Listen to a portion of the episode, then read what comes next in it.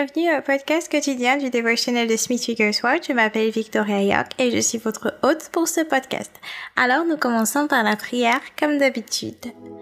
Seigneur éternel Dieu Tout-Puissant, nous te remercions pour cette opportunité d'écouter ta parole ensemble et de grandir dans la foi. Seigneur, que ton Esprit Saint euh, nous éclaire aujourd'hui pour que pendant que nous écoutions cette parole, que nous la comprenions, afin que nous puissions la mettre en pratique tous les jours. Au nom de Jésus-Christ, ton Fils, nous te prions. Amen.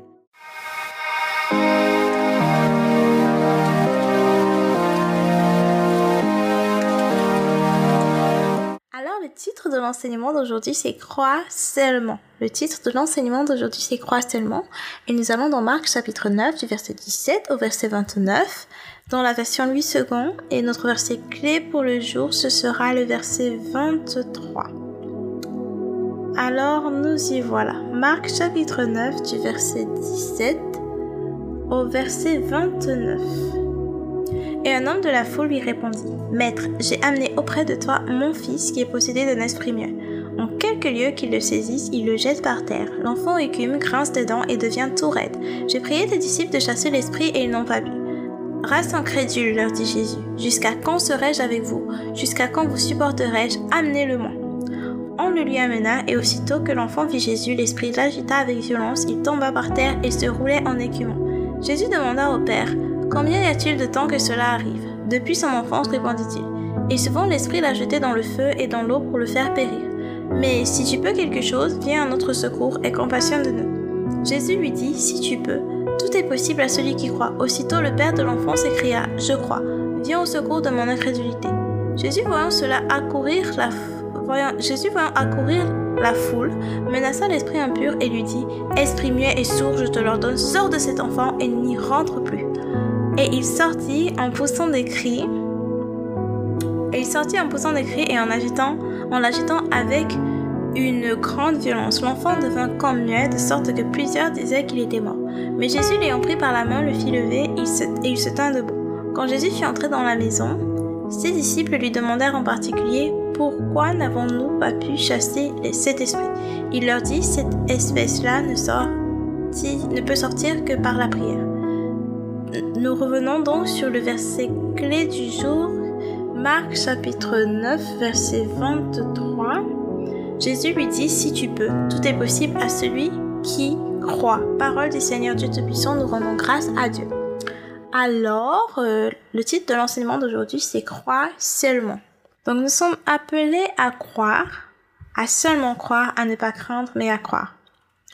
Est-ce que vous vous rendez compte que même si le monde entier décidait de ne pas croire en la parole de Dieu, ça ne changerait absolument rien à la parole de Dieu?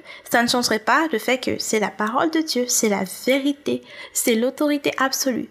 Que tu y crois ou que tu n'y crois pas, ça reste la parole de Dieu d'éternité en éternité. Donc tu as autant intérêt à te mettre du bon côté et à y croire.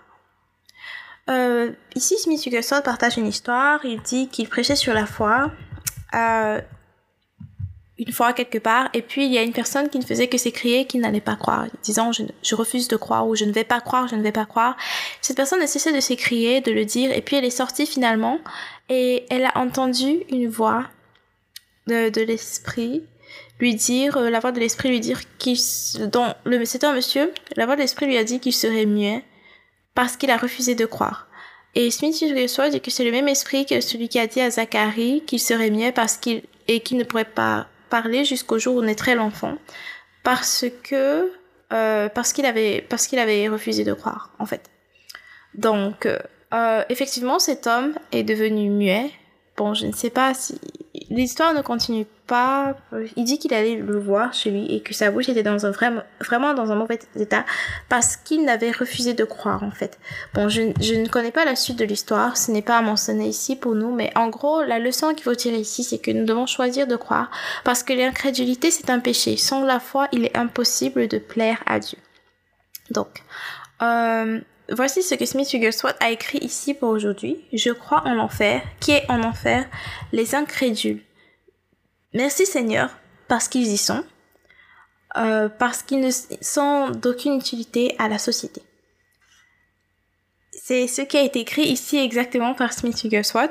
Euh, je, pourquoi est-ce que je prends le temps de le lire, de lire ceci? Parce que euh, il n'était pas, il n'était pas, euh, il n'était pas, en tout cas, il, il est aux cieux, mais il est en vie en Christ, puisque ce n'est que l'enveloppe charnelle qui n'est plus euh, ici, vivante, mais en Christ, il est en vie. Donc, très souvent, je vais parler de lui au présent et pas au passé, parce que il est en vie en Christ.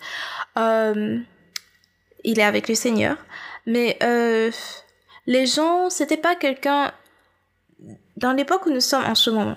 Pour un bon nombre de prédicateurs, n'est-ce pas? Ils ont besoin de garde du corps. Les gens sont constamment chez eux, en train de passer, d'essayer de passer du temps avec eux. Euh, constamment en train de chercher à les rencontrer pour X, Y, Z. Lui, en dehors de quand il prêchait, il n'y avait pas de gens autour de lui. Il était, il avait peu de visites chez lui. Euh, en tout cas, les informations qu'on a sur ce sujet, c'est qu'il avait peu de visites chez lui. Il n'était pas le genre de personne avec qui tu allais venir bavarder de tout et rien et raconter des commérages.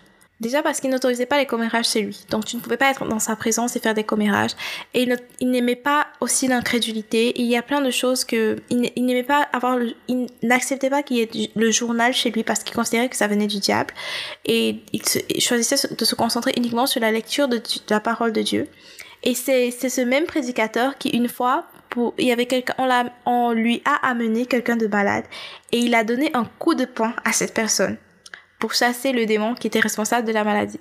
Et la personne était couchée par terre et les gens à côté étaient genre oh, tu l'as tué, tu l'as tué, tu l'as tué. Et puis lui il s'est tourné, il n'a même pas prêté attention et la personne s'est réveillée, s'est levée quelques temps plus tard complètement guéri, complètement guéri. Et quand on lui demande mais pourquoi est-ce que tu frappes les gens, il répond c'est pas eux que je frappe, c'est le diable que je suis en train de frapper quoi. Donc il n'était pas quelqu'un de doux comme en tout cas doux dans le sens dans lequel on veut imaginer, comme dans le sens dans lequel parfois on essaye de peindre Jésus. Parce que parfois, même Jésus, on essaie de le peindre comme quelqu'un qui n'offensait jamais personne, qui disait toujours tout, ce qui était politiquement correct pour que tout le monde aime ce qu'il dit, pour que tout le monde soit content avec ce qu'il dit, alors que c'était pas ça. Les scribes, ils ont été offensés par Jésus. Les pharisiens, ils ont été offensés par Jésus. Plein de personnes ont été offensées par Jésus parce qu'ils disaient la vérité. Donc c'est juste un encouragement pour N'essayons pas de baisser le standard de la parole de Dieu ou de changer la vérité, de ne pas prêcher le véritable évangile, de ne pas prononcer certains mots parce qu'on a peur d'offenser les gens. Il vaut mieux offenser les gens que d'offenser Dieu en mentant. Euh, comme par exemple, je sais qu'il y a certains pasteurs qui ne vont jamais parler d'homosexualité, qui ne vont jamais dire que c'est un péché, ils ne vont jamais partager cela, jamais le dire, euh, parce qu'ils ont peur qu'on dise qu'ils détestent les homosexuels et que les gens arrêtent de venir dans leur église. Alors que par amour, en fait, pour les personnes qui vivent dans l'homosexualité ou dans n'importe quelle autre forme d'immoralité sexuelle ou dans le mensonge ou dans le vol ou dans le, le meurtre, la drogue, par amour pour ces personnes, il faut dire que c'est un péché pour que ces personnes réalisent qu'elles ont besoin de Jésus dans leur vie pour les sauver, les délivrer du péché. Et il faut pas seulement pointer le péché, il faut pointer la solution. C'est surtout la solution qu'il faut pointer, c'est-à-dire Jésus-Christ, qui nous sauve, qui nous transforme, qui nous aide, qui nous délivre de la puissance du péché, qui nous transporte du royaume des ténèbres jusqu'au royaume de la lumière. Donc, pour revenir à ce que nous étions en train de dire, l'incrédulité, c'est un péché. Euh... Et que soit dit ici que l'incrédulité, c'est le plus grand péché qu'on puisse commettre contre Dieu en tout cas à son avis. Euh, quand les disciples n'ont pas été capables de chasser le démon, Jésus les a réprimandés. Jésus les a vraiment réprimandés. Il n'a pas apprécié ça. Et la cause de pourquoi ils n'avaient pas pu le faire, c'était leur incrédulité. vu que comment est-ce qu'il leur répondra Incrédule, leur dit-il, jusqu'à quand serai-je avec vous? Jusqu'à quand vous supporterai-je il y a un autre évangile qui raconte la même histoire et quand les disciples demandent à Jésus pourquoi ils n'ont pas pu, Jésus leur répond que c'est à cause de leur incrédulité. Et on comprend maintenant pourquoi il, il leur reproche cela. Il reproche à ses propres disciples leur incrédulité. Il leur reproche le fait de ne pas avoir pu chasser ce démon. Souvenez-vous que ce n'était pas la première fois qu'ils devaient chasser des démons. Jésus les avait déjà envoyés chasser des démons. Ils avaient déjà accompli cela. Ce n'était pas la première fois. Mais cette fois-ci, ils n'ont pas réussi. Et pourquoi? C'était à cause de leur incrédulité. Et Jésus leur dit que s'ils peuvent croire, toutes choses sont possibles à ceux qui croient. Et je vous invite à lire Matthieu chapitre 17 du verset 14 au verset 21. Et je vous invite à lire Matthieu chapitre 17 du verset 14 au verset 21 quand les disciples ont demandé à Jésus pourquoi ils n'ont pas réussi à chasser l'esprit. C'est un peu comme quelqu'un qui dit pourquoi Seigneur, pourquoi est-ce que j'ai prié et ça n'a pas marché? Pourquoi est-ce que j'ai demandé en ton nom et ça n'a pas marché? Pourquoi est-ce que j'ai demandé quelque chose qui était conforme à ta parole en ton nom et ça n'a pas marché? Et Jésus leur répond tout simplement dans Matthieu chapitre 17 verset 20 à cause de votre incrédulité.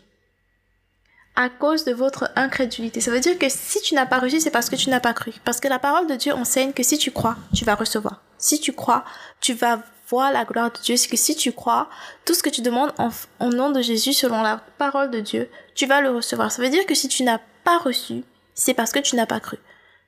On doit accepter la parole de Dieu telle qu'elle est et pas essayer de la transformer. Parce que certaines personnes, quand elles ne reçoivent pas, elles se mettent à accuser Dieu et dire que c'est la faute de Dieu, que c'est Dieu qui ne les aime pas, c'est Dieu qui ne veut pas les aider, que c'est Dieu qui choisit de, de, de, de d'agir en faveur d'autres personnes et pas d'eux, et tout ça, tout ça. Et c'est comme ça qu'ils se retrouvent découragés. C'est comme ça qu'il y a des gens qui se retrouvent découragés, alors que Dieu a simplement dit qu'il faut croire et que si la personne et, et, il leur explique donc qu'ils n'ont pas eu de résultat parce à cause de leur incrédulité. Alors parfois il faut qu'on arrête de reprocher Dieu vraiment et qu'on prenne nos responsabilités en main et qu'on reconnaisse nous-mêmes effectivement Seigneur quand j'ai prié cette fois-là, je n'y croyais pas. J'ai prié par formalité, j'ai prié parce qu'il fallait aussi prier, dire que j'ai prié pour me montrer spirituel ou je ne sais pas quoi. J'ai prié avec la peur dans le cœur. J'ai prié pour essayer, pour tester, mais je n'ai pas prié avec foi. J'ai, c'est moi qui, c'est ma faute. Je suis responsable de ça. Et maintenant décider, Seigneur, apprends-moi à croire. Voici le monsieur ici qui dit je crois vient au secours de mon incrédulité. Ça veut dire que lui-même il reconnaît que ok j'y crois mais je vois que j'y crois pas comme je dois y croire, je vois qu'il y a un problème, je suis encore incrédule. Et il vaut mieux être honnête avec le Seigneur et venir vers lui et dire Seigneur je sais même pas comment on fait pour croire, enseigne-moi que de venir vers lui en disant j'ai cru et t'as refusé de me répondre alors que au fond nous-mêmes on sait que ce jour-là où on priait on ne priait pas avec foi il vaut mieux venir vers lui et dire Seigneur, aide-moi à croire, enseigne-moi à croire et recevoir le miracle que de venir vers lui avec une position d'orgueil et de reproche comme si on comme si on avait le droit de reprocher Dieu. La parole de Dieu dit Let God speak the truth and every man be a liar. En, en traduction française, ça veut dire que c'est Dieu qui dit la vérité et tout homme devant Dieu, en fait, tu dois reconnaître que face à Dieu, tu, toi, ce que tu dis ne peut pas être la vérité par rapport à ce que tu dis. Donc s'il faut peser la version de Dieu par rapport à ta version, c'est toujours la version de Dieu qui sera la vérité et pas la tienne. Il faut avoir cette humilité de reconnaître qu'il est Dieu et toi non, en fait. Donc si, ça n'a pas marché, c'était une question d'incrédulité. Et maintenant, il faut apprendre à faire preuve de, foi. Et la foi, c'est quoi?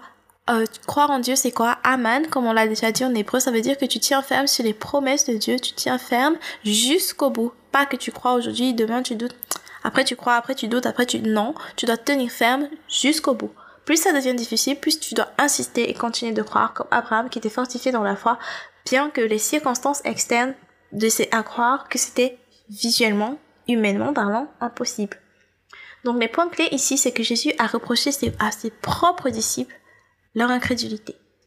Deuxièmement, l'incrédulité des disciples de Jésus aurait pu coûter à ce garçon sa vie. Pensons-y bien.